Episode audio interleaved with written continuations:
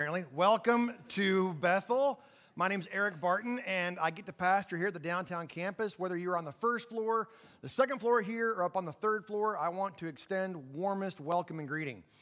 There is literally no better place in the cosmos that you could be right now.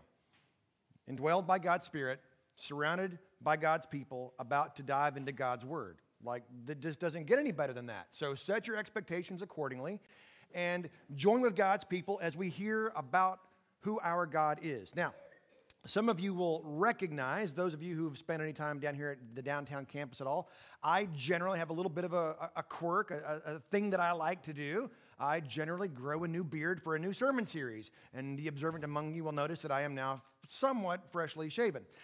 We're not changing sermon series, we're just transitioning in our sermon series. We're moving from Abraham as we've been walking through the book of Genesis. We're transitioning, and so I thought it would be appropriate. Not only that, but I was starting to look like Snuffy Smith, and so it was time for a transition and a change.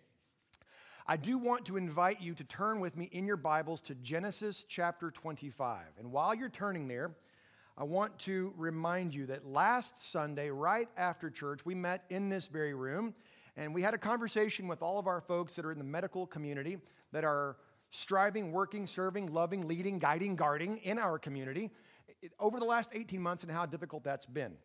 And that we got to have a conversation to hear from them and hear from their struggles, hear from their fatigue, their exhaustion, what all they're going through. And so we prayed with them, for them, and for our community. And this is essentially what we kind of arrived at how we're going to continue to pray.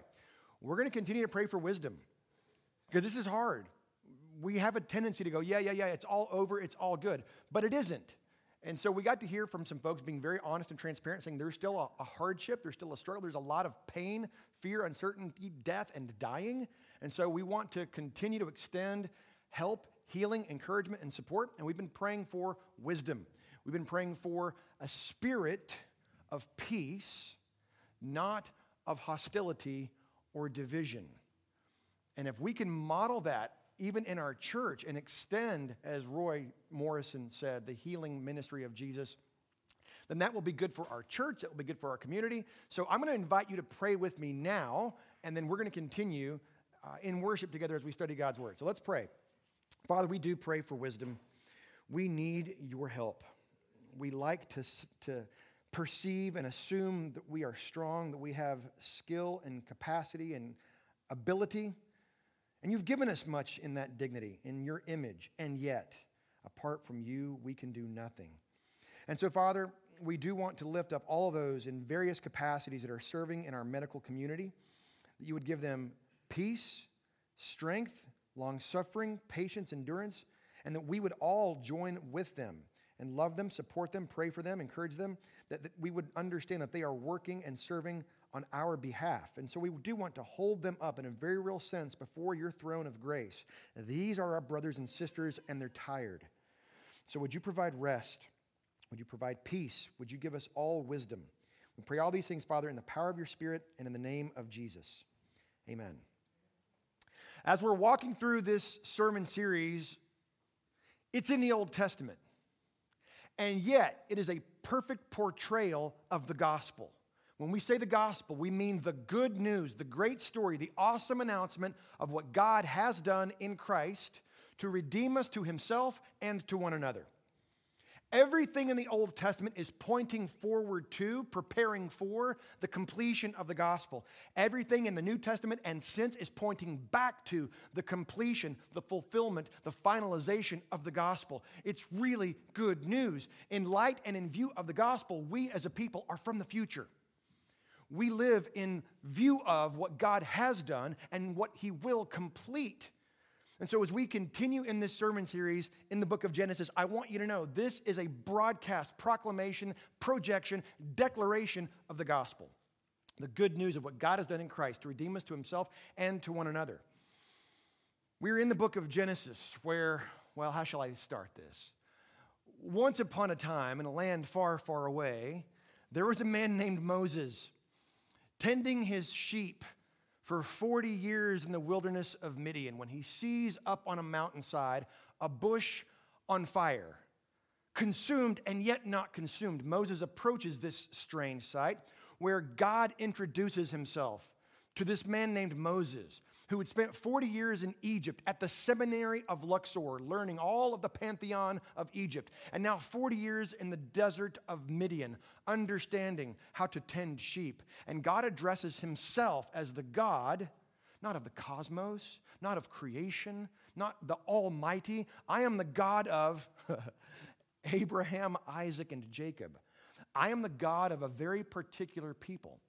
And so Moses leads the people of Israel out of Egypt into the wilderness, and he explains to them who their God is. You know, the God right over there that we can all see the pillar of fire, the pillar of smoke or cloud.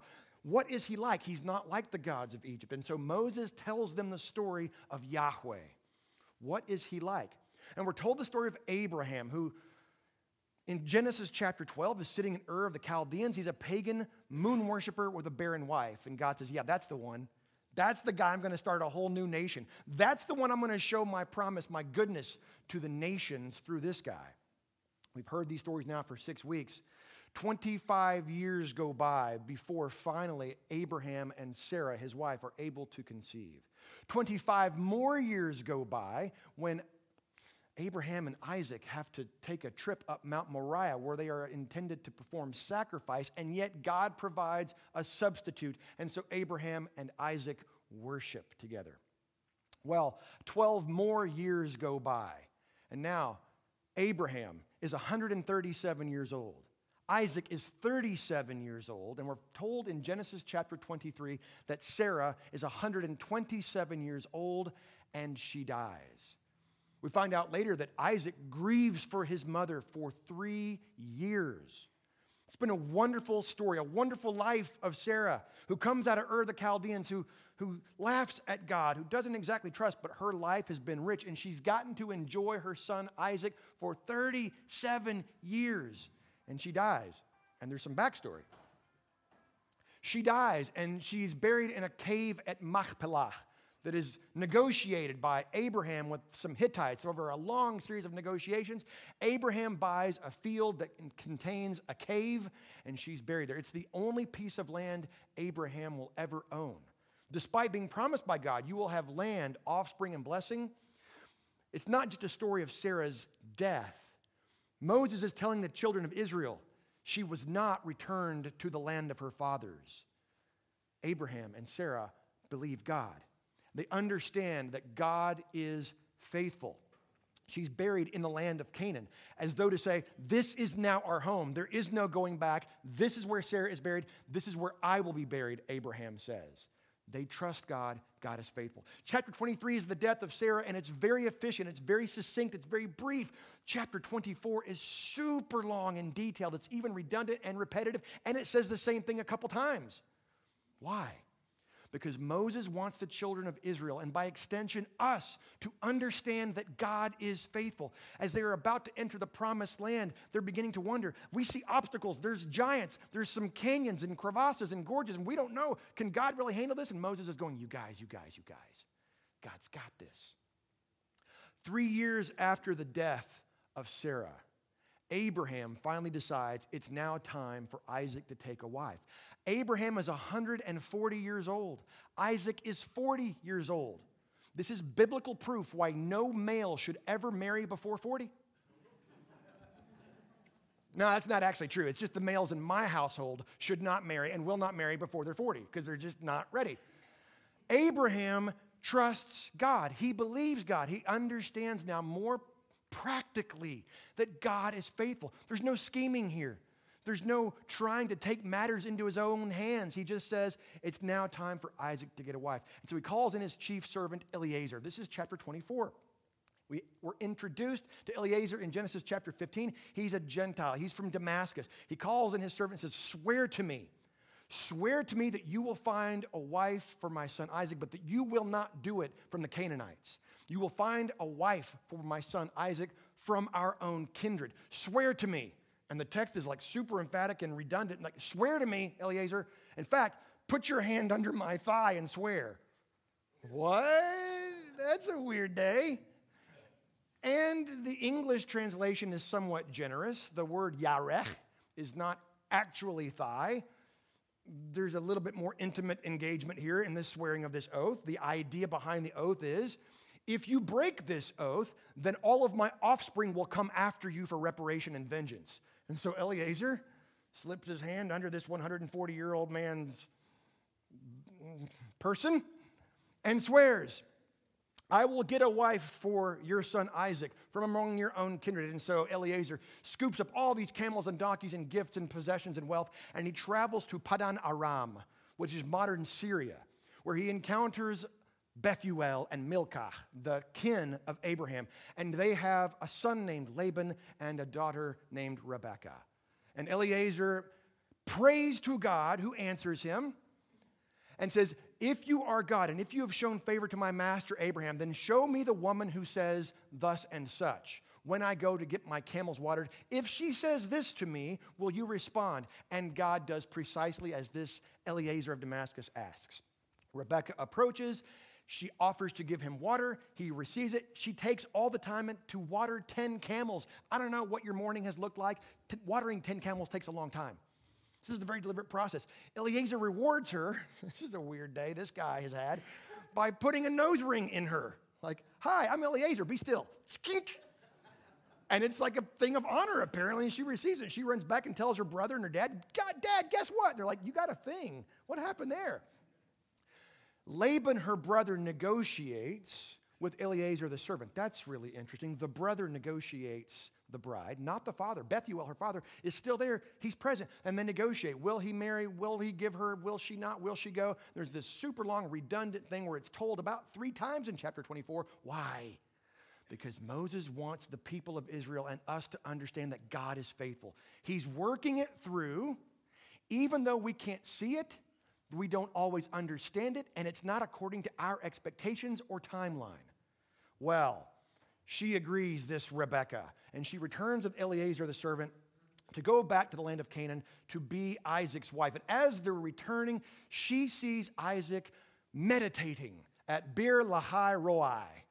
Why does the text tell us that? Because that's the place that Hagar, the Egyptian, the mother of Ishmael, went when she had been cast out. It is the place where she names God, the God who sees me, the God who sees. And that's apparently where Isaac would go to be seen by God and to see God. And while he's there meditating on God, Rebecca comes. She sees him. She dismounts her camel. The music swells. They go together, and they're husband and wife, and they live happily ever after. Well, not exactly. Not exactly. Then we transition into Genesis chapter 25 some three years after Sarah's death, Abraham's still on the scene. And well, Abraham, I'm not dead yet. He's not quite dead yet. He's 140, but he takes another wife named Keturah. And Keturah gives him six more sons and presumably many daughters as well. We're just not told that. So Abraham lives a long time. In fact, we're going to find out that Abraham lives 35 years longer after Isaac and Rebekah are married. And yet, we see no maneuverings, no mischief, no scheming, no craftiness, no devious behaviors from Abraham. 35 years he's watching. He's watched Isaac grow up to be 40 years old. No offspring, no wife. He's patient. Now, Isaac and Rebekah have been married for 35 years, no offspring, and he's patient. He takes nothing into his own hands. And finally, at the age of 175 years old, Abraham dies. And that period of that patriarch passes. He's buried in the cave at Machpelah with his wife Sarah. Those six sons that he has, including Ishmael, are all told with much blessing and much gift to go east. And Moses wants the Israelites to know this land is your land. Your father Abraham made provision. You need not fear. They are to the east, they are to the south. This is for the descendants of Isaac. We're told at the end of that section in Genesis 25 that Ishmael has 12 sons. God is honoring that promise to Abraham regarding his son Ishmael. He has 12 sons, but what's the deal with Isaac? He is the first promise, provision, but there's no children, there's no offspring. What's going on? And then we transition to Genesis chapter 25, and we're going to look at verse 19 to the end of the chapter together. So if you've got your Bible, Genesis chapter 25, beginning in verse 19.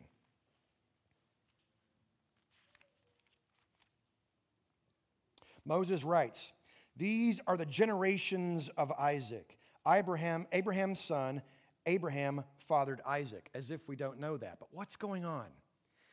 The term here in Genesis 25 19, these are the generations of Isaac. This word generations is a little bit off. It's not full and rich enough. The Hebrew term is toledo. Toledo. I want you to say Toledo. Toledo. You need to know this word. A Toledo is a history and a heritage, it is a legacy and a lineage. It, it, it's not merely the generations, it is his story. It is everything encompassing him his faith journey, his identity, all of his people, tribe, and clan. This is the story of Isaac, Moses writes. Abraham's son. Abraham fathered Isaac. Yeah, we know that, but Moses wants us to understand this. And Isaac was 40 years old when he took Rebekah, the daughter of Bethuel, the Aramean of Padan Aram, the sister of Laban, the Aramean, to be his wife. So now we're getting the whole story of the faithfulness of God lived out in the life of Isaac. And Isaac prayed to the Lord for his wife. Why? Because she was barren. What's the deal, God? You promised, and yet you keep using barren chicks. Can we not get someone that's like, you know, able to just, you know? No. God is going to show again and again that against all perceived understanding, against all expectation and conventional wisdom, God will bring life from death. Because he's the God of Abraham and Isaac and Jacob. But Rebecca's barren. What are we going to do?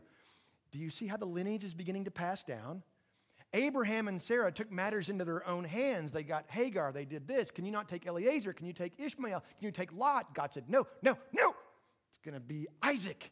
And you're going to call him laughter. Isaac's wife, he's 40 years old. Come on, God, we're running out of time. Let's get on with it. She's barren. What does Isaac do? Scheme? Devise? Get crafty? No. He prays to Yahweh. Isn't this good? We're beginning to see the lineage and the legacy of faithfulness passed down from a father to a son. Isaac prayed to the Lord for his wife because she was barren, and the Lord granted his prayer. And Rebekah, his wife, conceived. Yes! Well, not exactly. We're missing a really important element in the story at this point. What we find out in just a few verses is that she did conceive. 20 years later, Isaac doesn't have children until he's 60. He prays to the Lord. The Lord says, I got this. Yes. But doesn't tell Isaac it'll be 20 years to wait. 20 years, can you imagine? And still, we never see Isaac get crafty or take matters into his own hands. He's learned from his father that God is faithful. Verse 22 the children struggled together within her. That's, uh, wait a second. She conceived, she's going to have a kid. Wait, wait, wait. Now we're plural? Oh, Yahtzee, we've got twins. And the text says that they struggled. No, no, there's like a water polo match happening in there. All right? The text literally says the children smashed one another. I mean, there's full on smash dance happening in here. And it wasn't pleasant. I've never been pregnant. I just look like I am. But it was apparently a concern for her. I mean, it was uncomfortable and miserable. These, these kids were smashing one another inside of her. And she's going, What is the deal? And it's so much of a deal that watch what she does. The children struggled within her, and she said, If it is thus, why is this happening to me? God promised, why is this hard? Ah, you ever ask that? Why is everything so hard? I thought God loved me. He does. And sometimes it's hard. And that's okay. So she went to inquire of the Lord. This is shocking. This is a female, a Gentile, not of the line of Abraham directly. And she prays to Yahweh, and Yahweh hears, and he heeds, and he responds. And the Lord said to her, You don't just have twins, there's a border dispute happening in there. You've got a racial conflict happening. Yeah, there's two different people groups being formed inside of you. Of course, there's conflict. And she's like, Well, I didn't ask for that. And he's like, I didn't ask you what you asked for. Your two peoples from within you shall be divided. The one shall be stronger than the other, the older shall serve the younger. Wait, what?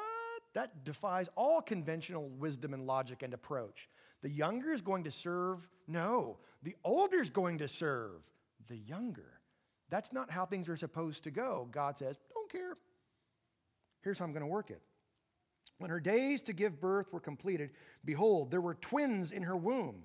The first, this is so great. Moses, I think, has got a little extra time whenever he's writing this particular passage. It's so creative, so clever, it's so Shakespearean in the literary form. There's all kinds of wordplay. We could spend weeks on this, but praise be to God, we're not going to. I'm going to be somewhat efficient here. But there's all kinds of wordplay and cleverness in the literature. The first came out red, all his body like a hairy cloak. So they called him Hairy. That's literally, that's what Esau means hairy. Look at this guy. He looks like a shower mat. I mean, he's like a little baby squatch. And so they named him Harry. Uh, this is amazing. You would never make this up. He comes out and he, I mean, he's like a chia baby. And so they name him Harry. Wow, that's a strange day. Afterward, his brother came out with his hand holding Esau's heel. If you're the midwife, you're like, what is going on? I mean, I don't know how that happens, but the other one's grasping Esau's heel. So his name was called Sneaky. That's right, we just gave birth to Harry and Sneaky. They named him Jacob. Okay, well, there's a tremendous wordplay going on here. The, the Hebrew word for, for heel is akav. And there's a wordplay, there's a Hebraic idiom it says when you sneak up from behind somebody, you sneak up from the heel because it's a, it's a metaphor where you come up behind them. And so you sneak up from behind the Akav. And so they name him Yah Akav. He sneaks up from behind, but the name has gotten changed and sort of scrubbed and polished and niceified. Now it means the Lord will protect. That's what people say Jacob means. And it does, Yah Akav. God will provide and protect from your rear flank, but it's, he's a heel grasper. He's sneaky, this guy. That's interesting. Afterward, his brother came out with his hand holding Esau's heel, so his name was called Jacob. Isaac was 60 years old when she bore them. He waits 20 years for God to honor this prayer. When the boys grew up, Esau was a skillful hunter, a man of the field, while Jacob was a quiet man, dwelling in tents.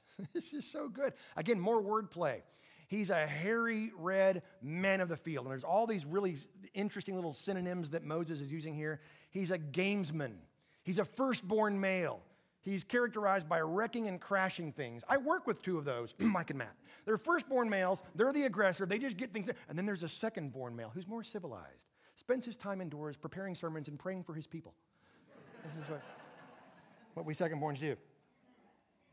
Esau was a skillful hunter, a man of the field, while Jacob was a quiet man. He wore sweater vests, dwelling in tents. The word that's used here of Jacob is not one we often associate with him. He was a tam. T A M is the transliteration of the Hebrew word tam. It means peaceful, complete, full of integrity, guiltless, and blameless. Now, we don't always think of Jacob that way, but he has the long view. He at least has the perspective of spiritual things where Esau is always going to be described with passionate, emotional, fleshy kinds of terms. Verse 28 Isaac loved Esau because he ate of his game. There's a play on words. Hunter is Saeed and game is Saeed. And so Isaac loves the firstborn male because he's more like Isaac. We have a tendency to like that which is like us, to affirm that which affirms us. But we have some conflict. Rebecca loved Jacob. Uh oh. Parents, never ever do this. This is going to manifest badly here in a few chapters. Now, verse 29.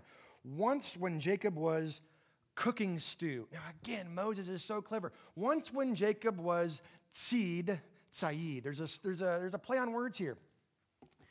The idea of cooking here is not your typical word for cooking. It's got this idea of boiling over the pot. And so Moses is saying once when Jacob was boiling over, he was overextending himself, he was overreaching. It's kind of an idiomatic expression like he was out kicking his coverage, he was out driving his headlights, he was out too far over his skis. Is what Moses is doing here. Now, we lose this some 3,500 years later, but this is what Moses is doing. Once, because time has passed, Jacob was boiling. He was overextending his reach, we might say. Now, this is probably a familiar story, but I don't want you to miss what Moses is communicating here. Once, when Jacob was cooking stew, Esau came in from the field and he was exhausted. So there's some cold calculation with Jacob, but Esau is an animal. He's red and hairy. In fact, later where Esau will dwell, they call it red and hairy. The Edomites, the land was called Seir. It's a play on words for the Hebrew term. He's more of an animal, fleshly driven, but Jacob is cold and calculating. What we're seeing is the hunter is now being hunted. Moses wants the Israelites to know how this all went down and why they can take faith and that this land is their land.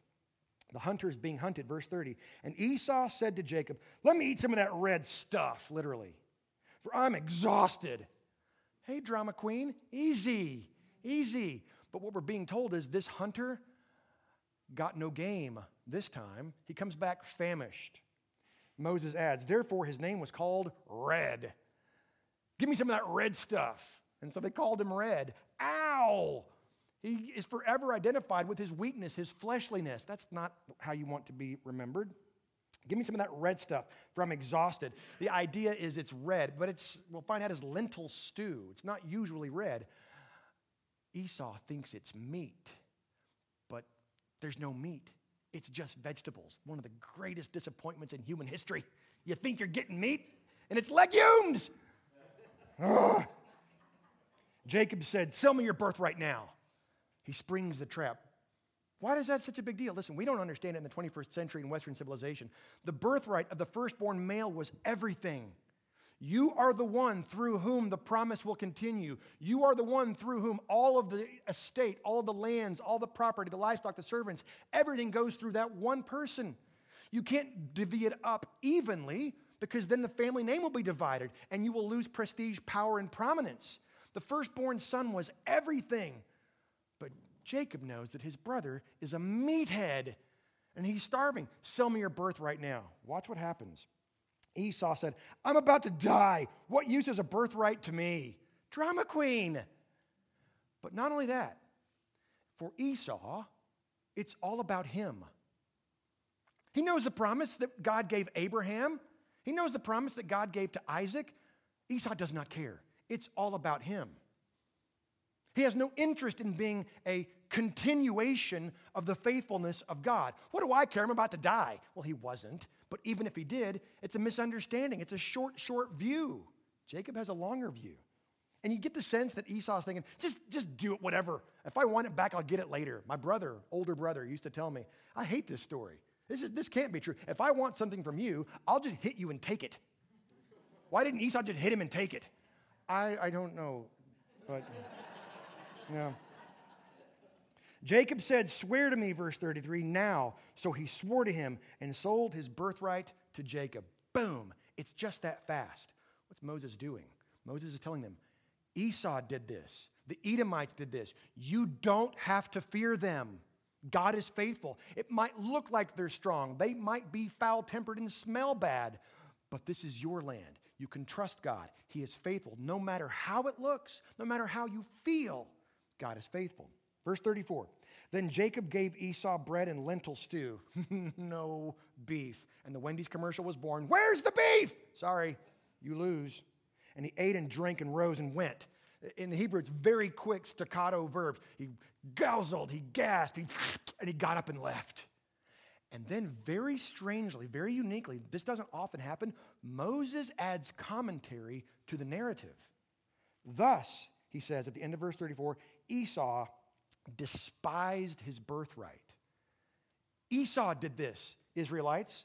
You have nothing to fear. They did this. The Edomites, they abandoned their right, and God knew that they would. See, Jacob had heard his mother tell him over and over again the older will serve the younger, but Sneaky didn't wait. Sneaky took matters into his own hands. He didn't have to do that. So, why do we care? Why do we sitting here care about what happened on the other side of the world 4,000 years ago? Oh, it matters so much. I want to give you several implications and principles and things that we can walk out of here with. Uncharacteristically, I want to be very practical and helpful. I want to give you seven. Yes, that's right, seven, because six is too few and eight's too many. Seven. Seven principles that I want us to all preserve in some way. Number one goes like this God's promises do not end with this life. You got to hear that. You got to hear that. Some of you just need your, your perspective, your mind broadened, widened, thickened, and deepened. And you're thinking, this is it. This is this life. I can hear the clock ticking. No, you don't. God's promises don't end with this life. Abraham and Sarah died with virtually no land in the land of promise at all. They had a field with a cave. And yet, God in no way fell short of the promise that He made to them. Do you hear that? They died. And God did not break His promise. He will get it done, He will fulfill it. The writer of Hebrews tells us that they finished their lives on this earth, eagerly awaiting the completion and fulfillment of that which is still to come, and it will. Just because things don't go how we expect, and they rarely will, by the way, just because things don't actually conclude like we'd like them to in this lifetime, we can take total, total comfort and rest and peace, knowing for certain that God will fulfill his promise of blessing. And look, a failure to really understand and believe that truth often produces in us a drive to scheme and grasp what we think is owed us, what we're entitled to on our terms, and it never, never, never works out. This life is not the end of the available time for God to bless you richly. I'm going to say that again. This life is not the end of the available time for God to bless you richly. We make too little of God, we think too small of eternity. And that's because, point number two, God's promises demand resurrection.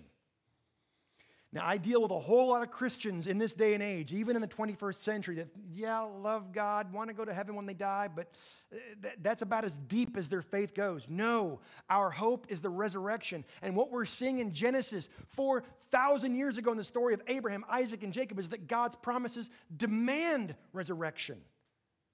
It's a preparation for the gospel. Almost certainly, God's promises are not going to come to full completion in your lifetime. Almost certainly, unless the Lord should return. And I would love that. That'd be totally awesome. I'm totally ready. I've got, I've got a little shaving kit packed just in case. I am so ready for that. But should he tarry, which has been his tendency for the last 2,000 years, his promises to you and me are probably not going to be fully completed in this lifetime. But God has to make absolutely good on all of his promises to Abraham and David and Jesus for land, offspring, and blessing, so that all of the nations all over the world are ultimately blessed through him. God cannot default on his promises or he ceases being God. And that's the one thing he cannot do is ungod God. And so he has to fulfill his promises. That means the resurrection is a God sized requirement. Have you ever thought about it that way? Like, boy, I sure hope this happens. Mm, no, it's absolutely guaranteed by the essence of who our God actually is and what He is. So we're to take heart and eagerly expect the resurrection, just as we expect the sun to rise in the east in the morning. It's how God will get done what God will get done. It began with Jesus as a down payment, as a guarantee of what awaits us. He is the firstborn from among the dead. The promise to Abraham demands resurrection, and we see it happen in Jesus. We know more than we know our own name that we will rise again. Now, a people and a person that understands that and lives accordingly is a very weighty person indeed. Point number three think rightly about this God. Think rightly about this God that identifies himself as the God of Abraham, Isaac, and Jacob. What we think about God, Tozer said, is the most important thing about us. This God of Abraham, Isaac, and Jacob is faithful. Not only do we have Moses commenting on this passage at the end, we even have the writer of Hebrews, 1500 years after Moses, comment directly on this passage. Hebrews chapter 12, verses 15 to 17. The writer of Hebrews says, See to it that no one fails to obtain the grace of God, that no root of bitterness springs up and causes trouble, and by it many become defiled, that no one is sexually immoral or unholy, profane bebelos. It's ungodly and common, worldly. Like Esau, who sold his birthright for a single meal. And not just a single meal, a meal prepared by a single man. Ooh, how good could that have been? That's base, man. You sold your blessing for a meal prepared by a single man. No offense, Andrew. I'm just saying. Don't be like Esau, who sold his birthright for a single meal, for you know that afterward, when he desired to inherit the blessing, he was rejected, for he found no chance to repent, though he sought it with tears. Esau could not win back the favor of God in his own power, no matter how hard he tried. And no, this passage is not about a loss of salvation. It's about thinking rightly, deeply, largely about God, having the longer view like Jacob did, having the right view of ourselves and the severity of sin and the glory of the offer of salvation. Esau thought too much of himself and the flesh and too little about God and the spiritual things that matter. Speaking of which, point number four want what God wants. Now, that takes a rethinking of your thinking, such that it will have been rethunk. You and I are shown these wonderful stories and narratives so that we will want what God wants. It's been said if we knew what God knew, we would want what God wants. Well, we're being told what God knows, that He is faithful. It's a wonderful picture of what God knows and what He wants. God wants our very best at all times and in every circumstance, and He's always working to that end, even if we don't see it, understand it, or expect it. So we don't surrender spiritual truths for physical experiences like Esau did. You will have the cravings of the flesh. And yet we see one in Jesus in the temptation in the wilderness in Luke 4 and Matthew 4, who tempted beyond any of our ability to understand, always, always yielded the fleshly feelings to the spiritual matters. This passage shows us the tragedy of wanting only the base things and settling for never getting the best things. And that's the mark of spiritual maturity that we willingly enter into delayed gratification because of a proper perspective, that of the Lord. Esau didn't have a proper perspective. He didn't want what God wanted, but Jacob did. Well, at least for a time, which brings me to point number five. We all get spiritual amnesia. We all do. Dietrich Bonhoeffer said, When we sin, it's not so much that we hate God, it's that we choose to forget Him we forget, actively or passively, that God is faithful. Not only does the writer of Hebrews comment on this passage, not only does Moses himself comment on this, pa- comment on this passage, we even get God himself speaking directly using this story, this passage, as an illustration. The very last book in your Old Testament is the book of Malachi. 1,100 years after Moses. Israel has fallen into great depravity, great disobedience, great faithlessness. And God speaks through Malachi to the people. The last thing that God will say before 400 years of silence. God speaks through Malachi, and this is what he says Malachi chapter 1, verses 2 and 3. I have loved you. what are you doing, Israel? I've loved you. You're my favorite. Why won't you just learn to live like you're loved? I've loved you, but you say, How have you loved us? What have you done for us lately? says Israel. You ever said that? Not out loud because you're way holier than that, but you've thought it and you felt it and you've done it. You say, How have you loved us? God says, Is not Esau Jacob's brother, declares the Lord? Yet I have loved Jacob, your descendants. But Esau I have hated. Now, don't get tripped up on that. That just means to have passed over in the Hebrew sense. I have laid waste Esau's hill country and left his heritage to jackals of the desert. See, 1,100 years after Moses, the Israelites had corporately forgotten of the faithfulness of God and they assumed that he wasn't faithful, so they drifted into all sorts of sinful and faithless behaviors. And we all have a tendency to drift, and nothing drifts to good. R.C. Sproul brilliantly put it this way When God blesses us the first time, we give thanks. The second time He blesses us, we're silent. The third time He blesses us, we've come to expect it. It is our entitlement. The fourth time He blesses us, we get mad that it wasn't enough or that it wasn't quick enough. And that's the story of Israel, and that's my story. That's why Moses writes this to the Israelites and that why we have these narratives so that we will rage, rage against spiritual amnesia together. That's why we come together and have this time in community. Number six goes like this God is sovereign. I know we all say that and know that, but let me explain. God is sovereign. This word sovereign comes from an old English word that means super reign. The, the monarch of monarchs, the king of kings, the lord of lords.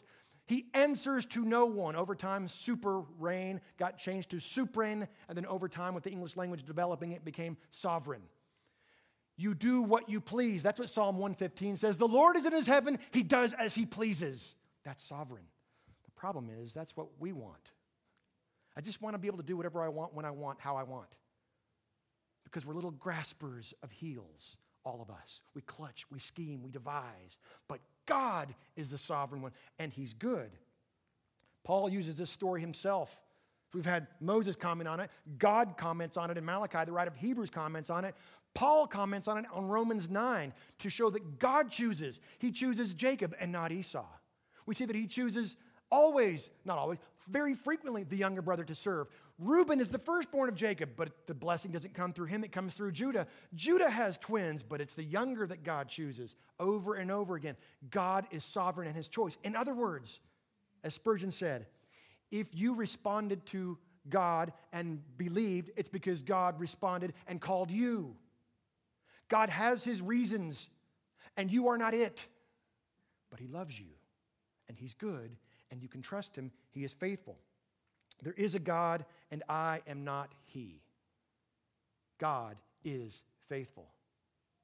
Which brings me to our seventh and final principle.